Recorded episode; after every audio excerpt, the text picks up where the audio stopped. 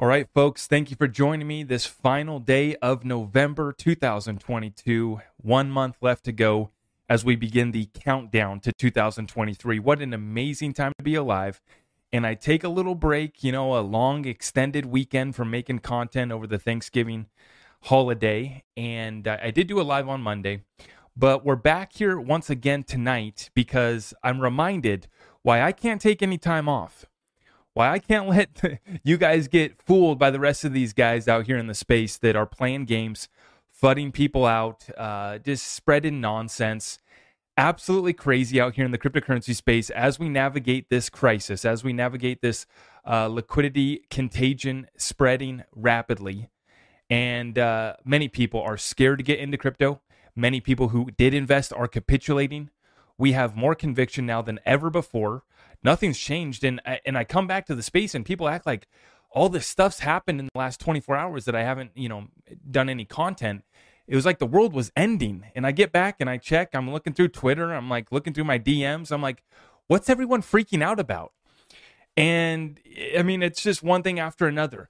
Coinbase wallet's going to delist XRP. Oh my gosh, everyone's in a panic. It's like, who cares, guys? Another exchange is going to go bust. That's fine.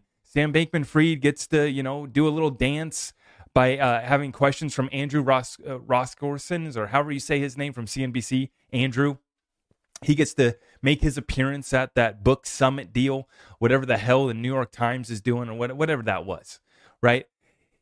And it reminds me why we cannot take any time off and why we got to get back in here because there's a lot of confusion, a lot of fear, uncertainty, and doubt. We're here to cut through all of it current events, cryptocurrency, and the greatest transfer of wealth in world history. And it's just an absolute pleasure as we navigate this thing with 100% conviction, patience, understanding, and no loss of faith. In fact, we just continue to go over this. Like I said, our live sessions just are current events, cryptocurrency, the chaos that's taking place. And then we just go into bullish news for utility cryptocurrencies, and it's just a good time. By the end of the night, we're having a good time, and we understand that uh, our, our conviction what we've invested in is only growing. So, with that being said, I'm super excited to get back in here tonight, get back in the saddle, and uh, as we as we ride out this storm, we stay with it, ready to rock and roll at all times. Cash on the sidelines. We've made our prepping and essentials. We run real businesses that are bringing real value to our community. They cannot stop our cash flow. They cannot cancel us. We will not be stopped, and all truth will be revealed. We have Elon Musk flipping the switch on the Twitter truth, and we're going to get into that.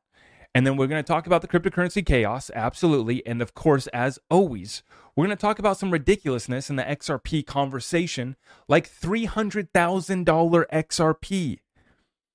Shout out to Black Swan Capitalist for throwing that out there. We like that. That's fun. Let's talk about $300,000 XRP. That sounds like a great time to me. Okay. Um, we'll, we'll get into that. We'll get into that it's been an enjoyable weekend for me and i just want to say thank you guys for letting me spend some time with my family and i uh, actually have been taking care of a lot of business behind the scenes too. But excited to get back in action and tonight is going to be a wine night so it might get a little saucy here. I appreciate everyone for tuning in. Can we please smash the thumbs up for the wine night session that's about to be lit? Let's get it fired up. Thank you everyone for joining me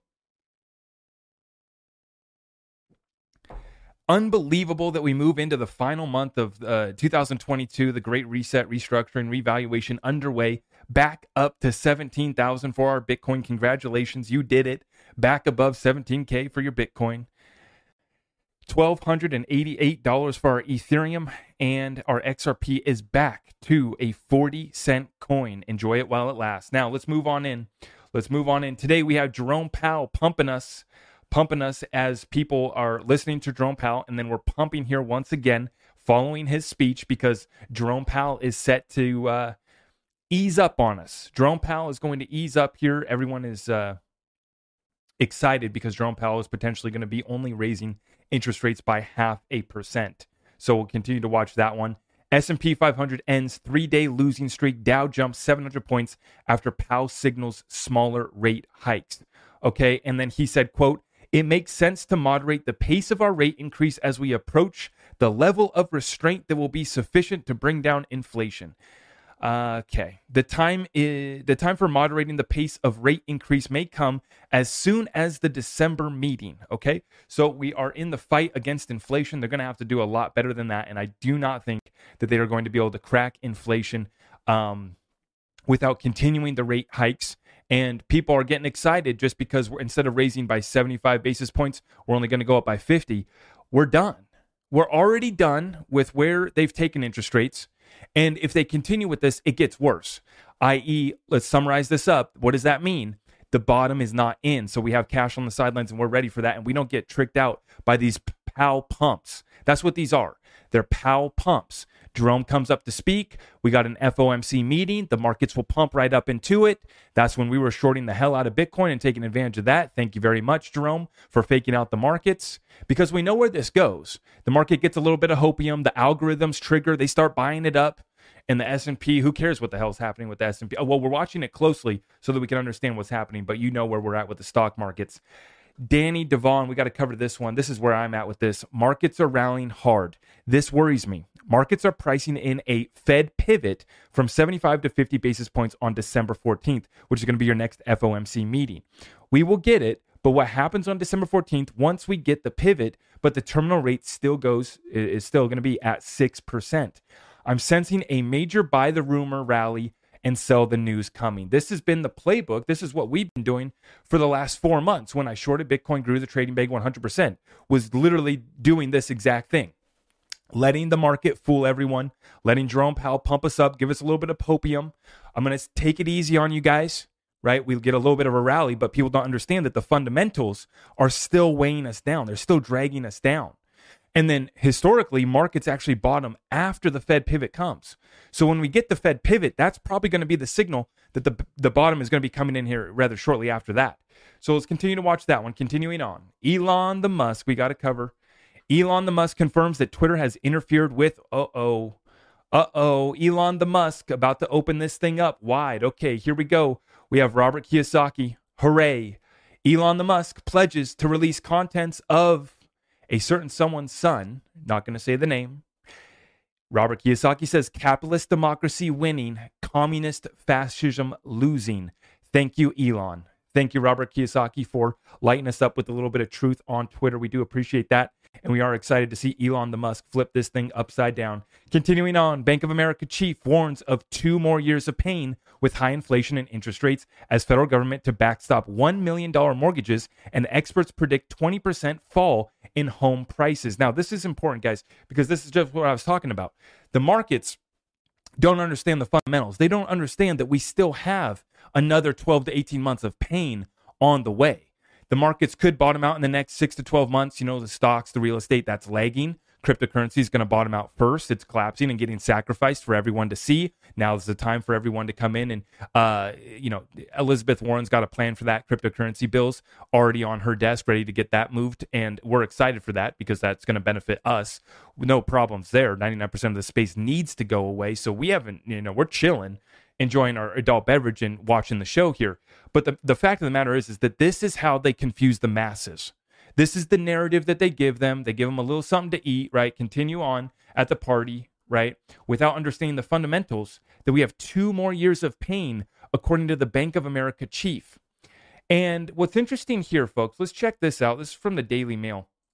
They're talking here Appearing on CNN this morning, he uh, the CEO Brian uh, warned a two-year recession is coming, but that he's hopeful it will be brief and mild. The forecast comes as home sales have fallen for nine straight months, a trend that will persist as buyers facing rising prices shy away from the market.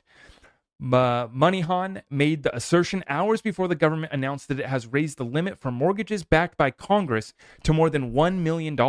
It is the first time in history the agency will back loans of more than $1 million despite the market signaling a subtle slowdown over the past three months. Now, this is going to be the Federal Housing Finance Agency. So, this is important. This is just one data point to check, right? And as they cite, cite here, experts now warn a large scale slowdown is coming excuse me, one that will see home prices eventually fall more than a fifth from its recent peak recorded in June. So we've been looking at this, right? How the real estate markets, it's already slipping. It's going to get worse as they continue to raise interest rates. I spot a super chat in the house. Shout out to Joey. Joey with the two spot. Good evening, Zach. Thank you for all you do. Shout out, Joey. Thank you. I appreciate that. Yeah, we're going to keep it rolling tonight. That's our real estate. We have one more real estate data point I want to share with you guys right here. Check this out. This is from Rick Palacios. Home builders don't typically throw incentives at buyers already in backlog, but it's happening now. 70% of builders we spoke with in mid November did exactly this to avoid cancellations. Implications for margins compressing faster than usual. We, we have this chart here home builders providing incentives to buyers already in backlog. Interesting. So they're bringing on the incentives because the home builders are getting desperate. They have short-term debt. Those interest rates are going to be adjusting, right? They got to go back and they got, they only got a certain amount of time here before that loan comes due. So they got to move their product, got to move that inventory. Particularly in my area, what I'm seeing is a lot of houses coming online and it's in the mid range. It's in the starter home price range for my area, which is six hundred thousand dollars. It's it's it's five hundred thirty thousand to above six hundred to, to basically seven hundred thousand. So basically five thirty on the lower end for your cookie cutter development home, all the way up to seven hundred thousand for. Uh, you know, he's he's going to give you a little something, something. But you know what kind of products being put out by these developers and builders right now? Pretty weak, pretty sad. But nonetheless, there's still a shortage of housing. And so it's still getting bought up, but we're starting to see the incentives are coming from the builders as they're trying to move this product. And the smart ones can see the writing on the wall that we have not bottomed out, that the situation is going to get worse. And Jerome Powell is telling that he's going to lighten up on us, but we're still getting we're still getting pulled down by the raising of the interest rates. And that's going to pop the debt bubble, which real estate is an asset class so heavily reliant upon interest rates. Okay.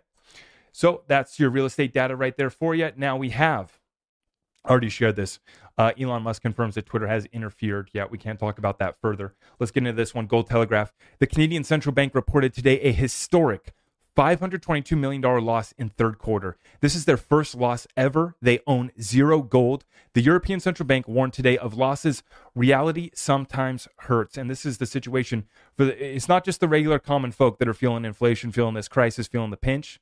Its central banks reporting record losses, the first one ever for the Bank of Canada, $500 million loss in Q3. That's getting wrecked, right? Now, now our crypto banks have been wrecked, but we have not lost that much money. That is brutal. In regards to the United States, well, we're trying to chase down another two trillion lost.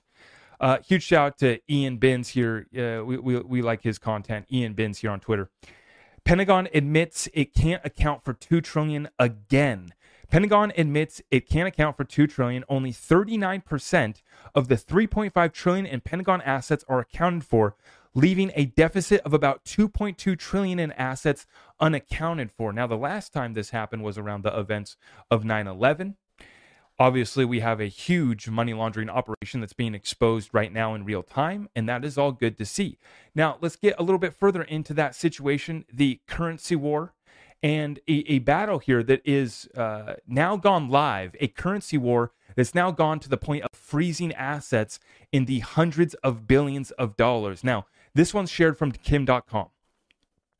As, excuse me, as predicted, when Russian assets were seized by the US and uh, European Union, they are now trying to legalize the theft of Russian central bank reserves owned by the Russian people and assets from Russian individuals who had no say in the decisions that were made. Check this out. This is a member of the European Union speaking on this issue. Let's hear what she has to say. This is truly incredible. Russia's invasion of Ukraine has brought death, devastation, and unspeakable suffering we all remember the horrors of Bucha. It is estimated that more than 20,000 civilians and more than 100,000 Ukrainian military officers have been killed so far. Russia must pay for its horrific crimes, including for its crime of aggression against a sovereign state. And this is why, while continuing to support the International Criminal Court, we are proposing to set up a specialized court backed by the United Nations to investigate and prosecute Russia's crime of aggression. We are ready to start working with the international community to get the broadest international support possible for this specialized court. Russia must also pay financially for the devastation that it caused. The damage suffered by Ukraine is estimated at 600 billion euros. Russia and its oligarchs have to compensate Ukraine for the damage and cover the costs for rebuilding the country. And we have the means to make Russia pay. We have blocked 300 billion euros of the Russian central bank reserves, and we have frozen 19 billion euros of Russian oligarchs' money. In the short term, we could create with our partners a structure to manage these funds and invest them. We would then use the proceeds for Ukraine. And once the sanctions are lifted, these funds should be used so that Russia pays full compensation for the damages caused to Ukraine. We will work on an international agreement with our partners to make this possible. And together we can find legal ways to get to it. Russia's horrific crimes will not go unpunished. So there you have it, folks. And that is part of why we call this the greatest transfer of wealth in world history. You heard it right there. Hundreds of billions of dollars frozen of Russian assets. And then she says $600 billion worth of damages done in Ukraine. Truly incredible, but it's an opportunity for those, you, you know, um, personally, if I was of Ukrainian or Russian, you know, that's where I came from, I'd be figuring out how do I get back there and build? How do I get back there and, and, and, and, do what I can? Because there's going to be an incredible amount of opportunity. Now, many people will not be willing to pay that price, will not be willing to pay that price and go there and, uh, you know, set up your business and help rebuild that country up. $600 billion worth of damages. But what are they doing? They're freezing 300 billion of Russian assets. What did she say? You know, another 50, 90 billion or something of the oligarchs' assets, right? And then they're going to choose how to redistribute that. They're going to create a fund, right? And so this is when when we talk about opportunities here, folks, there's so much damn money flowing around this planet available for you. You know, no matter what side of the war you're on, there's an opportunity there for you to go help rebuild. Right? And, um, you know, we're going to get into it a little bit further here tonight. But, folks, interesting what is taking place in that region with what's getting exposed. And interesting to see what is happening here. We have the third crypto boss dying. And this one, he's a Russian guy. Check this out. this is a Russian billionaire. Uh, I can't even say his name. Vyacheslav Taran, 53, the co founder of trading and investing platform Libertex died after his helicopter mysteriously crashed in a resort town near Monaco. The vehicle plummeted on November, 25, uh, November 25th afternoon, killing Mr. Taran, who had lived in Monaco for a decade, as well as a veteran pilot. Now, what's interesting about this is this was beautiful weather, wasn't bad conditions, veteran pilot, right? And um, this helicopter went down. Very tragic, very unfortunate. Um, but we've been tracking this and we've been watching this closely how all of these um, oligarchs and all of these people that are involved in big business over there. Uh, this is why I say most people aren't going to be willing to pay the price to action because you're dealing with a mafia government. You know, if you want to go do business in Russia, if you want to go do it in Ukraine, you're just dealing with a different type of mafia. And so it, that's that's the problem that we're up against is the rule of law. You can't implement the the business and the uh, strategies that we talk about if you don't have a rule of law. And, you know, that's the sad situation about the state of the country over there. The war that they have put that region into is, is so bad, so terrible.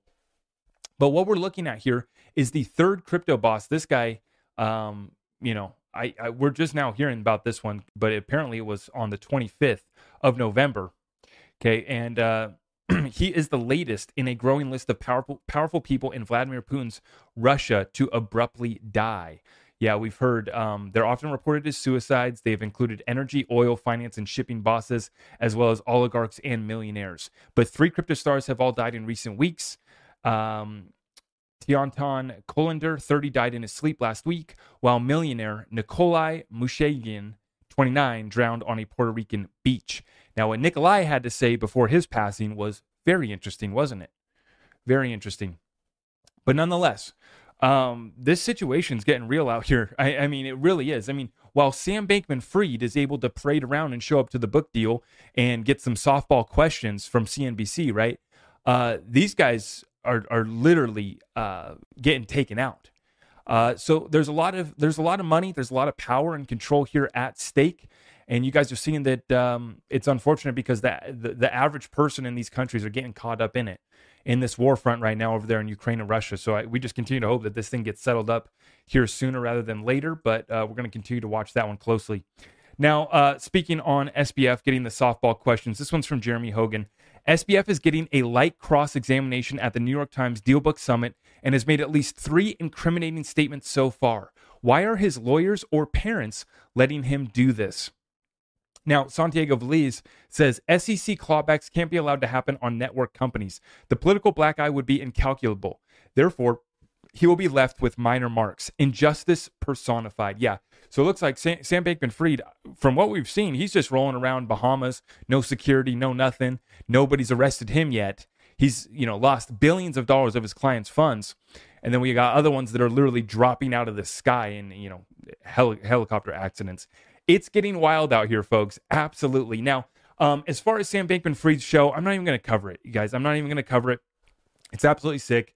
It's absolutely a joke. he should get be getting no airtime. The only airtime that he should be getting should be from a prison cell. Um, he should already have been arrested by now. There's more than enough to arrest him. But nonetheless, uh, that's how it goes when you play uh, play the game and you pay off the people in the high places. Now let's continue on, folks. Here we go. Coinbase Wallet. After careful evaluation, this has everyone up in arms, freaking out. We will be removing support for several networks with low activity on Coinbase Wallet starting in January, including Bitcoin Cash, uh, Ethereum Classics, XLM, and XRP. Yeah, so guys, this just doesn't matter. It really doesn't matter. I mean, who really is even holding their XRP on Coinbase anymore? It's not listed there for you to trade. So why would you even have your XRP on the Coinbase wallet at this point? Or your XLM? I mean, maybe you want to have your XLM there, but what does it matter? I mean, the Coinbase wallet, yeah, it has a decent function. It's a hot wallet. It's not as safe as cold storage. But guys, this is the type of FUD in this in this bear market people act like this is the end of the world, and this is nothing. This absolutely stops nothing. This is not a big deal at all. And in fact, I make the case, my my reasoning for why this is being done is it's just reiterating the fact that XRP is not meant for us. It's not meant for Joe Blow to be having his little XRP bag on your Coinbase wallet. It's not meant for us. Now, XLM, Bitcoin Cash, and uh, uh, Ethereum Classic, I could actually see the reason why there's so little usage on those networks that uh, you know there's you know not really much is being done. So you know I, I could see that I could see that. But with XRP, once again, who cares, man? This just does not matter. It does not matter. There's plenty of other options, but to me, it reiterates the point that this is not meant for us. This asset is not meant to be in the hands of us, just sitting in our wallet. It's meant to be used for liquidity. And these exchanges aren't our friend. They don't want us to, they're not allowing us to get XRP. They've made it very difficult, which is why we've been talking about not waiting around because we don't know when all of the exchanges are going to potentially just shut us out of being able to buy XRP. We truly do not know. Now, I got a huge kick out of this one. XRP, the standard productions, just in Costco will no longer allow bulk wholesale purchases of XRP. And and that's so perfect. This is just a joke, right? And guys, it just doesn't matter. Coinbase wallet just does not matter. People in this bear market are just panicking over any sort of news that just mentions XRP or could slightly be construed as negative. And then we literally have some of the smart guys in the space who still just perpetuate lies or they're they they actually are that stupid. I don't know. I mean, this this guy right here apparently is someone smart. Justin Bons. This thread's getting all shared. I got this thread sent to me in my direct messages. People want my thoughts. It's a it's another fool. It's another guy who just doesn't know what he's talking about. He's stupid or he's got other interests, which is always the case. A whole thread, a 14 tweet thread on this guy explaining how he thought it was common knowledge that Ripple is centralized. Well, this is the thing is Ripple's not XRP, and just right off the bat there, by confusing people right off there from the beginning, Ripple, the company, is a private company that is centralized. I mean, Brad is the CEO, they got a board of directors. It is centralized, it is top down management, right?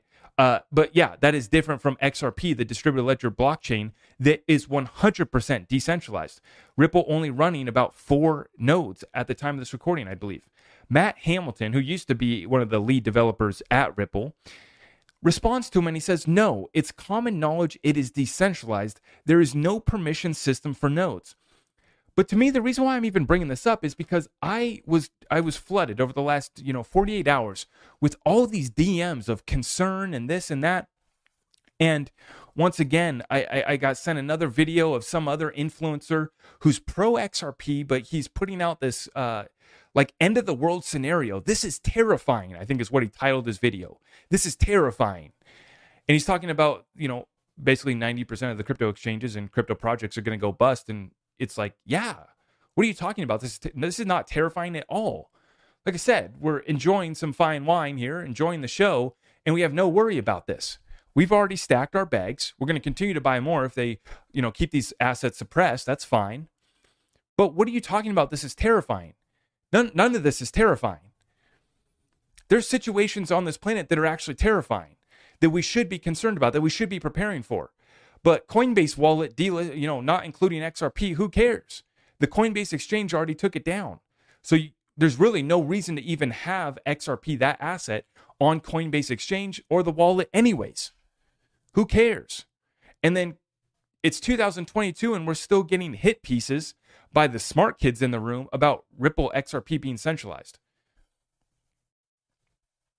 And then on the other end, we got guys that are throwing out $300,000 XRP. And this is why I say we can't take a break. We got to we got to get it here every single day so that we can dispel both sides of this. Both sides getting a little crazy, right? Let's continue on, folks. Thank you for joining me. And, and, and this one's an interesting take right here from BitBoy Crypto. Let me give you my take on USDT. I think it's fine. This may age terrible, so understand this is my opinion based on what I know. One day soon, I will fully break this down. But the simple answer is this many major crypto companies scammed their way to solvency. Tether is one. That is interesting.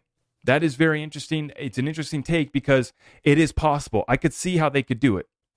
There's an arbitrage. They already have all of the exchanges in their pocket and they have the ability to mint the tether at will. And we can't really, it's hard to track where all the flows are going and who has what. Tether being one of the main tools to pump up this market. And it makes sense that they actually could make themselves go solvent um, by different forms of arbitrage and, and, actually building back up the reserves over time.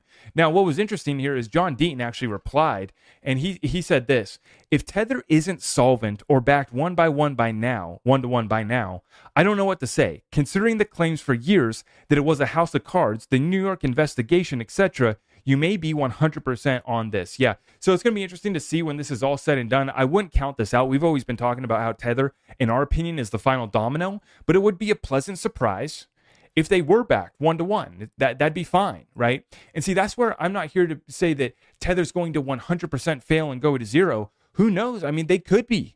They could be scamming their way back to insolvency. It's crazy out here, right? 100% cryptocurrency is the most manipulated asset class, but that doesn't shy us away from it. We know what we're getting into as well as the Brazilian Chamber of Deputies approving a bill regulating crypto transactions. Huge shout out to Crypto Insight. That's our buddy Will. Huge shout out to Will. And this is from Coindesk. Brazilian Chamber of Deputies approves bill regulating crypto transactions. Now, we just talked about this in the last live about how uh, the Central Bank of Brazil is going to be releasing basically the protocol that they've been using for their real time gross settlement payments. And also in 2020, they had closed door discussions on institutional matters with Ripple. And we've also seen that in Brazil, uh, it was one of the first uh, banks sh- sanctioned for exclusively foreign exchange in Brazil by the central bank. Was uh, Travelex, which is, is the most recent bank that is firing up the on-demand liquidity corridor there in Brazil, which means we have the green light for XRP to be used uh, for anything in Brazil now. That, that's essentially what that means. And now we have basically the Congress. I'm uh, the bill still requires the approval of the executive branch, but I'm guessing this is basically equivalent to Brazil's Congress. The Chamber of Deputies approves bill regulating crypto transactions. So full clarity is here. And and for me, this is why I say we've lost no conviction in what we've invested in. We understand we're here, and what we've invested in, Ripple, XRP, they were at the table in 2020 for closed door meetings for institutional matters, and we can speculate on what we think was discussed there, but that gets me a little excited. Breaking news India will start testing its retail central bank digital currency on Thursday in four cities with four banks. It has arrived, right? So, four cities, four banks, CBDC in India going live. We already know major, major Ripple partnerships with some of the biggest banks in India. Major, major country there that's going to be uh, needing this type of technology massive country, massive amount of payments in and out, cross border payments issues. And uh, it's going to be very interesting to see that. And uh, they also like gold over there too. So it's going to be interesting to see uh, stacking gold, maybe deals with XRP Ripple. We're going to see what they're going to do because they're regulating it pretty strict over there. They've gone back and forth, but they have, uh, I, I, believe, regulated it pretty strictly. And now uh, cryptocurrency tra- trading, for that matter, has been regulated strictly. But now they're re- releasing that retail CBDC. So, uh, looks like full steam ahead for the CBDCs, whether we like it or not in some of these countries. Huge shout out to Fletcher for sharing this one with us. The DTCC shares finding from its pilot with the Digital Dollar Project, identifying requirements for supporting a U.S. CBDC and security settlement. Folks, we've been talking about this one. This gets us very, very excited because we're talking about $2.4 quadrillion worth of security settlement done at the DTCC every year. Let me repeat that 2.4 quadrillion in security settlement at the DTCC every year. And they have just partnered up with the Digital Dollar Project. We already know who's working there, right? We already know what that's about. But let's get into this article, folks. This one's a juicy one. DTCC shares findings from its pilot with the Digital Dollar Project, identifying requirements for supporting a U.S. CBDC in securities settlement. This was released just today, folks. New York, London, Hong Kong, Singapore, Sydney. The Depository Trust and Clearing Corporation, DTCC, the premier post trade market infrastructure for the global financial services industry, today published its latest white paper, exploring post trade settlement, uh, security settlement with a U.S. central bank digital currency in collaboration with the Digital Dollar Project and support from Accenture. The paper outlines key things. Okay, yeah, yeah, yeah. Quote As a potential digital alternative to cash, a US CBDC should be careful, carefully explored in consultation with key stakeholders across the public and private sectors. DTCC's pilot with DDP assessed the use of a simulated CBDC DLT for DVP settlement in the US wholesale markets through direct engagement with market participants. The results of the pilot can help inform market participants and U.S. policymakers about the many requirements related to this new technology and currency paradigm. DTCC's pilot leveraged DLT with the goal of demonstrating success in settling tokenized securities on DTCC's digital settlement network prototype against tokenized dollars on a simulated CBDC network provided by Accenture, early Ripple partner, by the way. Pilot participants provided the feedback. Uh, got it, got it, got it. Okay, here are the key findings.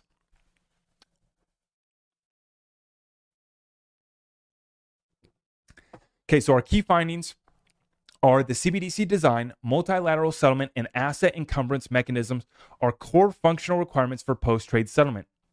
Broader access to a digital Federal Reserve payment system could present new opportunities within the settlement uh, bank model and drive innovation in traditional industry responsibilities.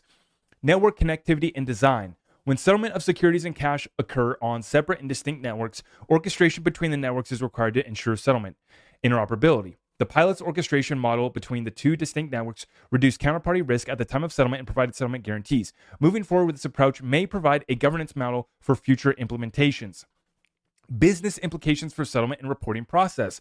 Based on the pilot results and feedback from industry participants, a CBDC network offers the potential to achieve operational efficiencies and enhanced transparency and reporting capabilities.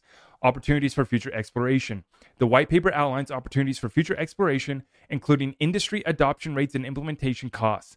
These areas should be further evaluated to help key stakeholders better understand the impacts that the introduction of CBDCs may have on settlement. Folks, does that sound like XRP or what? I, I mean, when, when we read through that, does XRP get the job done? Could XRP do that like flawlessly with ease? Absolutely. Were they using XRP? Probably not, but um, very interesting. Accenture is a Ripple partner, obviously, uh, Ripple part of that digital dollar project. And then we also see other participants, part of the digital dollar project, are um, also, Ripple partners, Bank of America included in that digital dollar project. Sonia, I see you. Canadian super chat of twenty seven ninety nine. Sonia, I really appreciate that super chat. Thank you so much. I really do appreciate that. This is major, guys. Major. So they're talking right here. And this is just related. We just had Jay from Spend the Bits, who was the winner of the CBDC hackathon put on by Ripple we just had him on our show where we were talking about the capabilities of these networks, um, being able to track locations, being able to do different things, and the capabilities right now, all the tests that are being done, just just confirm everything that we've been talking about, everything that we you know believe in, and everything that we've invested in is coming true. whether we like it or not, whether we want the CBDC or not. They are rolling it out. They are getting prepared to, and our time is very closely with one month left until 2023, folks. We are getting so close, but I wasn't done yet with this article. I got to go through this, guys, because because like I said, this is massive. The DTCC, whoever they decide, whichever distributed ledger technology the DTCC decides to use, is going to be a major, major winner. Check this out, folks. About the DTCC, with over 45 years of experience, DTCC is the premier post trade market infrastructure for the global financial service industry. From 21 locations around the world, DTCC, through its subsidiaries, automates, centralizes, and standardizes the processing of financial transactions, mitigating risk, increasing transparency, and driving efficiency for thousands of broker dealers, custodian banks, and asset managers. Industry owned and governed, the firm simplifies the complexities of clearing, settlement, asset servicing, data management, data reporting, and information services across asset classes, bringing increased security and soundness to financial markets. This is where this gets fun, folks. In 2021, DTCC's subsidiaries processed securities transactions valued at nearly US 2.4 quadrillion dollars. Its depository provides custody and asset servicing for securities issues from 177 countries and territories valued at the United States value of $87.1 trillion. DTCC's Global Trade Repository Service, through locally registered licensed or approved trading repositories, processes 16 billion messages annually. So, this is where we talk about you have circulating supply, and then you have available supply for liquidity. Whatever distributed ledger technology is going to be running that platform, is going to be running that settlement, is going to need to settle $2.4 quadrillion dollars per year. How quickly can you turn over that supply? Oh, and by the way, you need to be able to hand 16 billion messages annually. Annually. So this is where we come up with our our uh, more sophisticated market cap bro calculations to figure out the value of these blockchains and how valuable these networks are, you know, really are. So we have the end goal number in mind, right? 2.4 quadrillion, right? We ha- uh, let me God, I keep forgetting this. 16 billion messages annually. Okay, so we can take that 2.4 per year, 2.4 quadrillion per year, 16 billion messages annually, and we can break that up. What's the average value per day? What's the average amount of transactions per day? How quickly then can we turn over the cryptocurrency that we're going to do the settlement with? Right, and how much of a supply are we going to need of it, and what price is it going to need to be at to provide that liquidity? That's the calculation. That's the a sophisticated market cap, bro, way to figure out the value of these networks and how high these assets have to go. So it's much further than just going, oh, you know, if Swift gets 5 billion XRP, they need to settle 6 trillion dollars per day. We we can come up with that calculation for what the market cap would need to be of that, you know, that that network. But it goes further than that because you can use the tokens multiple times in a day. We understand that, obviously. But then the other the other wild card variable in that equation is how many messages are sent per day. So Swift does 44 million messages per day, and we just get the numbers here from DTCC, 16 billion per year. And the dollar value is 2.4 quadrillion. And what's funny is I was just on my XLM deep dive talking about, you know, Swift being $6 trillion daily, ACI worldwide being $14 trillion daily. So those networks are valued in the quadrillions of dollars every year as well. But then you got, just got this one over here, the DTCC, just chilling over here, doing their 2.4 quadrillion. That's with a Q, 2.4 Q quadrillion. It's a lot of zeros, folks. It's it's just major. It's massive, and it shows you that we're so close to massive, massive values coming onto distributed ledger technology. They're talking about all the efficiencies and how great this is going to be. It's here. It's here. We have one month left to go. And we have reached major breakthroughs now in the Ripple versus the SEC timeline. Let's get right into it. Huge shout out from James Filan, folks. The parties have begun to file under seal their replies to the oppositions to the motions for summary judgment. The public redacted versions of the replies are due by Monday, December 5th, but it is possible we will see them sooner. Okay, so we have the they, they are filing under seal their replies to the oppositions, and that is for summary judgment. So they're basically responding to each other's case for summary judgment right here. Okay. And we have the redactions. Obviously, it's going to be, a, you know, a lot of that's going to be hidden and redacted, is what we're expecting. but the public versions are going to be coming available by the beginning of next week. Major, major breakthroughs in that Ripple versus SEC lawsuit. We love to see it. Now, I have to cover this one. Huge shout out to Digital Asset Investor for uh, sharing this clip right here. A lot of people have been tagging me with Black Swan Capitalist, wanting me to do a collaboration with him. I'm very interested. Like I said, this guy is, you know, apparently he saw XRP on the private ledger being running at 300,000 yen, which is equivalent to like two or 3,000 US dollars. So apparently he saw that on, on, on the private ledger on some YouTube video.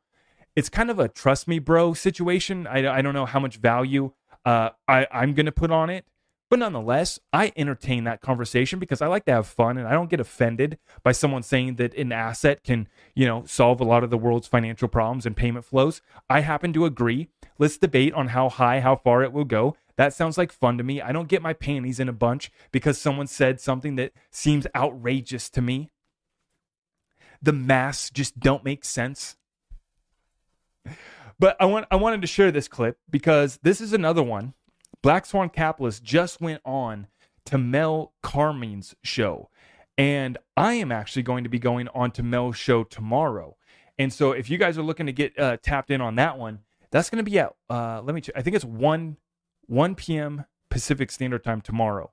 Let me double check that, guys. But I, I think that's going to be tomorrow at 1 it's going to be tomorrow afternoon. We're going to be going on Mel's show. So be ready for that one. I'm really looking forward to it. But it looks like he just collaborated here with Black Swan Capitalist. And I want you guys to listen to just the beginning of this clip because apparently he's got some family members that got connections to Saudi Arabia and the royalty family over there. Let's listen to this right here. Okay, so um, as far as my story, it really begins in about 2018. We were in, um, you know, we were here at home and we had an emergency family meeting uh, we had to come upstairs. It was my stepfather and uh, his uh, contacts in Saudi Arabia. His name is Khalid Al Sunaid, and he's an advisor to the royal family of Saudi Arabia.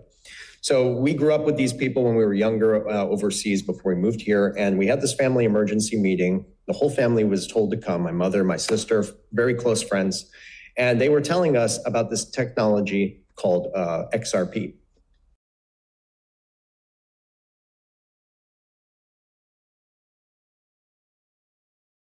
Okay, sorry. I, I, was muted there for a second. Okay, so you guys get the point there, what he's talking about.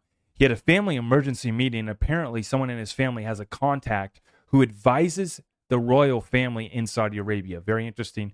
Uh, but nonetheless, they had an emergency family meeting to talk about XRP. And then this is the same guy who's saying that apparently he saw XRP running on the private ledger at like two, 3,000 US per coin. It was basically equivalent to 300,000 yen, I believe. Maybe it was 300,000 US. I, I don't know. I, I thought that it was in Japan, uh, so it was in Japanese yen. It was basically a video of a private ledger in Japan that was running at 300,000. So I'm assuming that was 300,000 yen, which was at, at the time I think was equivalent to a few thousand dollars per XRP. Now, we've seen plenty of glitches, but you know, once again, there's a lot of people making claims right now, and there's a lot of people that um, you know, have different opinions than me. But for me, I'm going to lean into that. I'm fine. I, I would love to collaborate with this Black Swan capitalist guy. I thought about tweeting him out yesterday and just saying, "Hey, bro, we need to talk about this three hundred thousand dollar XRP just just to have fun with it because I, I think it's hilarious. Uh, people getting their panties in a bunch over bringing up numbers like that.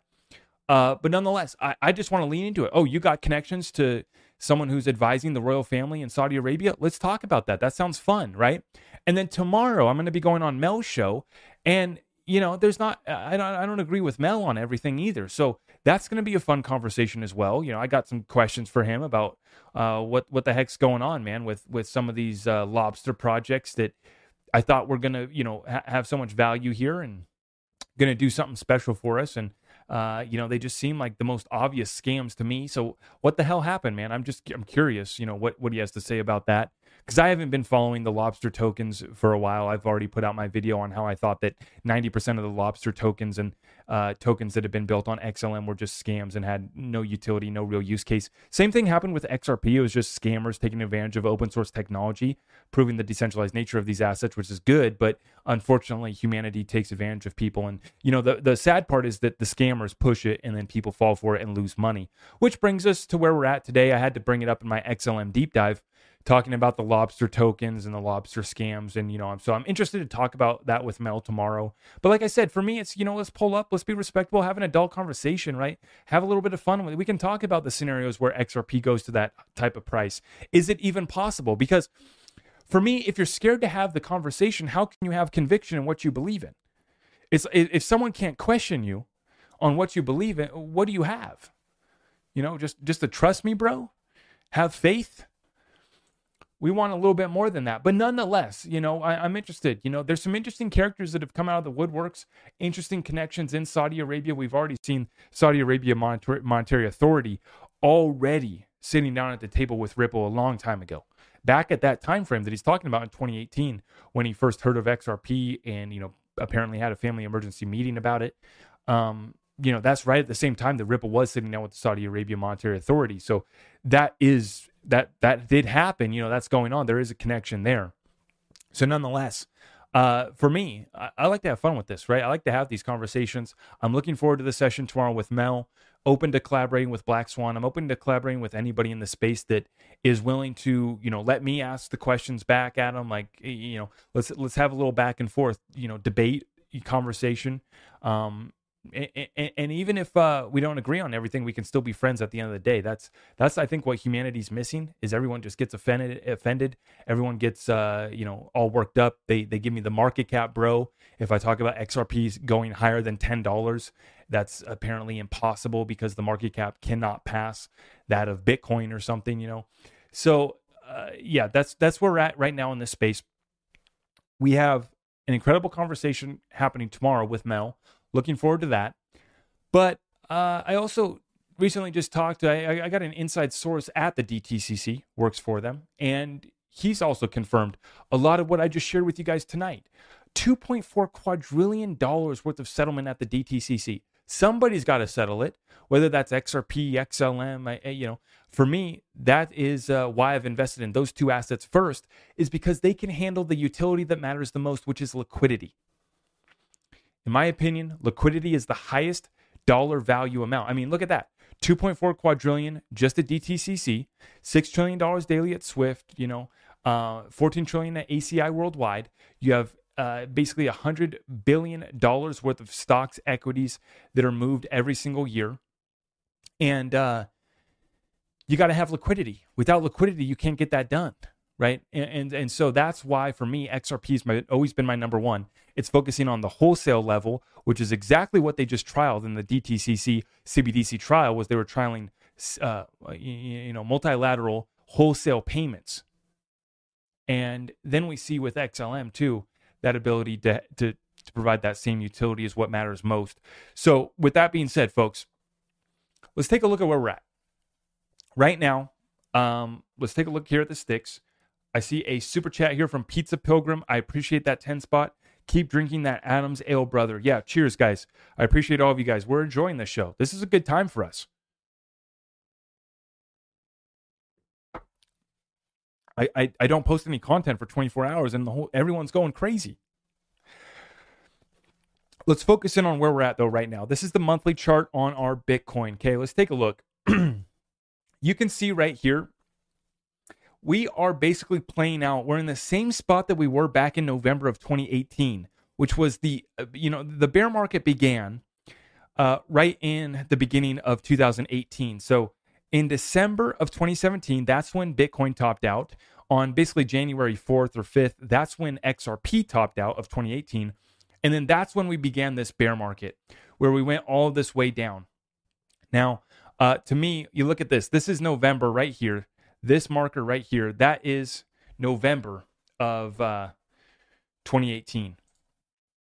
Actually, got to hide that drawing, but right here, November of 2018, you see a big red candle on the monthly, bringing us down to the lows of January, is basically when we bottomed out in the, the last bear market. So basically, exactly one year after we reached all time highs is when we bottomed out.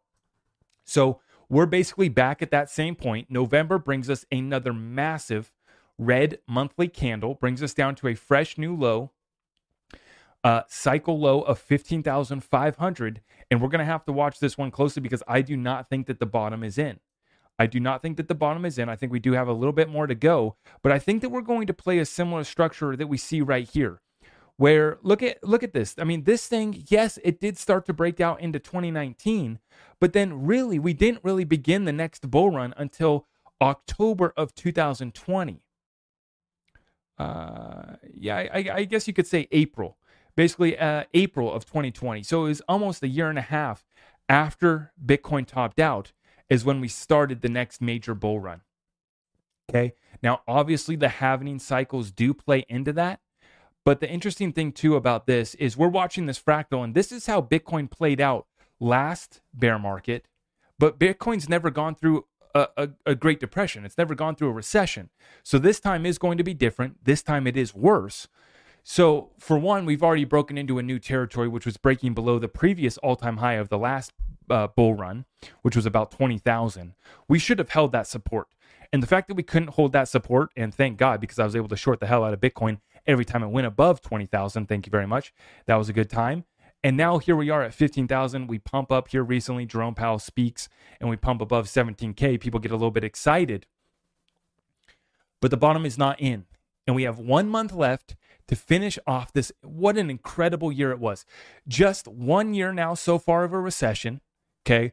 But we're looking at the fundamentals. We're looking at our analysis that tells us we could still see uh, potentially for crypto to bottom out in the next three to six months and for the stocks and real estate to bottom out over the next 12 to 18. The bottom is not in on the macroeconomic picture, and the bottom is not in for the cryptocurrency and the risk assets as well either. Those are ready to get smacked up once again. Okay. And we are in unprecedented territory. We have never gone, and the cryptocurrencies have never gone through a real recession. And we, we did uh, on our Monday session, we hit the Great Depression alert, according to BC Backer in his technical analysis, right? And from all of my fundamental analysis, I'm right there with with him. You know, uh, without looking at the that chart, without looking at the Bitcoin chart and that fractal ma- matching up with the Great Depression alert or, whatever he calls it there, uh, without even looking at that, I would say that yeah, we have not bottomed out and that we we do have to go set new lows. So this is why I would recommend if you guys uh, are, are wanting to buy more of these assets to have cash on the sidelines. Think about uh, you know dollar cost averaging while we're near the bottom we are near the bottom. Okay. If you buy today, your, your investments could go down another 25, 50% easily. So you have to have that understanding, but you should be investing with 100% conviction right now. Because while the rest of the space is dying, being sacrificed, and that's unfortunate for you know the average clients, the average users of FTX, the other average retail investors that are just getting smacked, that sucks for them. But we need to clear out the space. We need to clear out these actors, and we need to let the DTCC run their trial p- pilots so they can figure out how to put 2.4 quadrillion dollars per year onto blockchain. What we're trying to figure out here, the you know multi quadrillion dollar question, is which blockchain is going to be the winner. For me, nothing's changed. Conviction has grown. XRP, XLM. I'm starting to get a little bit more interest in quant. Okay, uh, but we're going to be looking at some of these other cryptocurrencies in the months ahead. So make sure you guys hit that notification bell so you don't miss any of the further content. Okay. And then the next thing that we're going to be dropping is going to be the next installment in our business development program. That's going to be my next deep dive. The next thing that I'm uh, going to be putting together is going to be the next installment webinar for the business development program because we continue to say right now, if you're not getting your paper up, if you're not, you know, actually starting your side hustle, getting your business going during this opportunity, I think you're going to regret it because it's actually a fantastic opportunity for the real players, real hustlers, people with real businesses to thrive, not just survive, thrive during this time. As as the fake economy dies, the real ones are about to prosper like never before. And I'm a living testament to that members in my Discord group are a living testament to that. And I hope that you guys are as well. You know, this community is very strong. And God bless all of you guys that have joined us on this ride. We're about to blow through 50K here. I think we're only a couple hundred away at this point. So we're about to hit 50,000 subscribers on YouTube, 300,000 on TikTok, and we are just getting started. It's going to be a fun adventure. But like I said, here, one month left in 2022. You got one month left to ch- change your tax situation. Sit down with your accountant, get it done you know, you know, whatever you got to do, change your tax situation so you're not having to cut that fat check to the IRS because you took our advice, you started your side hustle, started your business, and now you're making a bunch of money. That that creates a new problem for you, right? So make sure you take care of that. You got one month left to go. But I also wanted to say this. Do not wait. For me, I'm not waiting right now. I'm already reviewing 2022. I'm already figuring out what do we need to change now. You know, I'm not waiting to set my New Year's resolutions in January. Let's take a look now. Everyone wants to coast out to the end of the year, right? Thanksgiving puts everyone in that mood. We go into the holiday season. Everyone wants to just coast out to the to the end of the year. And this is going to be one of the most prime opportunities for us to buy these suppressed assets, for us to build out our teams, build out our businesses so that we can execute and take market share. And like I said, not just survive, but thrive. Like eh, like two different realities. Like I said, our hearts, you know, we're sympathetic to the people that are struggling right now, right? But I'll be damned if we are not taking massive amount of action. I put in a 20 hour day yesterday. 20 hours without even thinking about it. If you guys are wondering where I've been, we've been making money. You know if I you know if I'm taking a break, I'm either with family or we're making money. And that's all we do. We spend time with family and we're hustling our face off. And so we're not getting lucky. So sympathies go out to the people that are that are taking losses, you know, the the central banks taking record losses, you know, we feel bad for them. Oh, the poor central bankers, right? Meanwhile, completely different paradigm for those of us that have been tapped in and taking massive action, building real businesses. You know, and and we we take some time off here, and I take a step back and I look at all the nonsense that people are pushing. People are still pushing uh, either on one end massive fear, FUD, uncertainty, and doubt, or just the most crazy hopium speculation that oh, you know, it, basically if, if if you just get 2000 XRP, you're going to be set for life and you're going to guarantee you have generational wealth and you don't have to worry about it or go any further because XRP is for sure going to 10,000. So if you have 2,000 XRP, you're going to be a millionaire. You're going to be fine. You got generational wealth. You're fine. You're good. Don't do any prepping. Don't do any essentials. Don't start a side hustle. Don't start a business. Sit back, relax, enjoy the show. We hold the reserve digital currency that's for sure going to 10K. That's never been part of our program. That's never been part of our spiel. People are so confused. The haters come at me without having any understanding of what we're about. Brother, you're telling people to spend their last 50 bucks on XRP. No, I'm not. The first thing I put out in my recession to do list is essentials and prepping. The second thing was business. Then I talked about cryptocurrency. But that's what we're doing here, you know, cutting through this nonsense, cutting through the uncertainty, giving you guys a real template, a real strategy, a real plan, and backing up our investments with documents, research, so that we can invest with conviction while the rest of the world tells us that we're crazy for investing in cryptocurrency, that crypto's not an investment, that it's all a scam, it's all a fraud. Oh, are you still in that crypto thing? Yeah, I've tripled my position. Yeah, it's going really good actually. Oh, but the prices are down. I don't look at the price. I hadn't checked XRP in three days because I was stacking money. I, I come back and I check XRP today, it's 40 cents. Fantastic.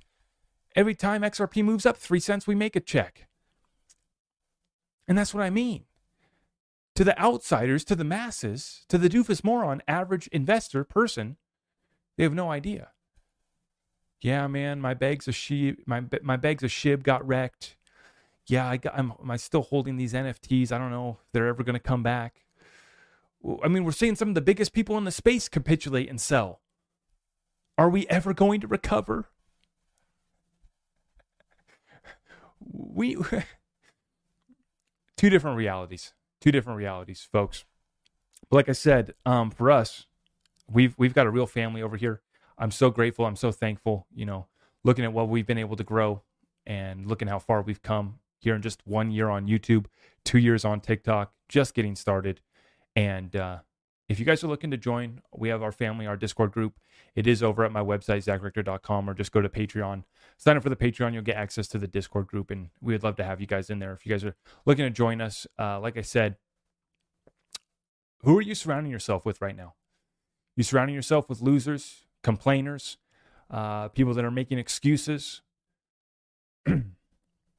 it's easy to do that because most people are, are going to be having that conversation about how bad inflation is. They're going to be complaining about something. God forbid they're awoke, awokey, because then we know they're broke, and they're going to be complaining and begging, uh, uh, uh, complaining and blaming everybody else for their problems. So that's the problem with the woke folks. Okay, God bless them. Good luck, God bless. But then you can surround yourself with a bunch of people that are, you know, just just going to bring you down with their negativity right now. Or we have the option to surround yourself with people that are real players, real hitters, taking action, businesses, real estate, cryptocurrency, investing, creating generational wealth, preserving that wealth, and doing it in the midst of all this chaos, all this destruction, sleeping soundly at night. What a, what, what a beautiful thing that is. Thank you for tuning in to another episode of The Greatest Transfer of Wealth with your host, Zach Rector. Please remember to follow us over on Twitter, TikTok, YouTube, and Rumble. To get in touch, please just head on over to zachrector.com. You can check out all of our affiliate links and get access to our exclusive Discord community over at the website. We appreciate all of you for tuning in, and all that we ask is that you share this message with other like minded individuals. If you appreciate the show, feel free to go ahead and leave us a five star review. We will see you in the next one. Take care, and God bless.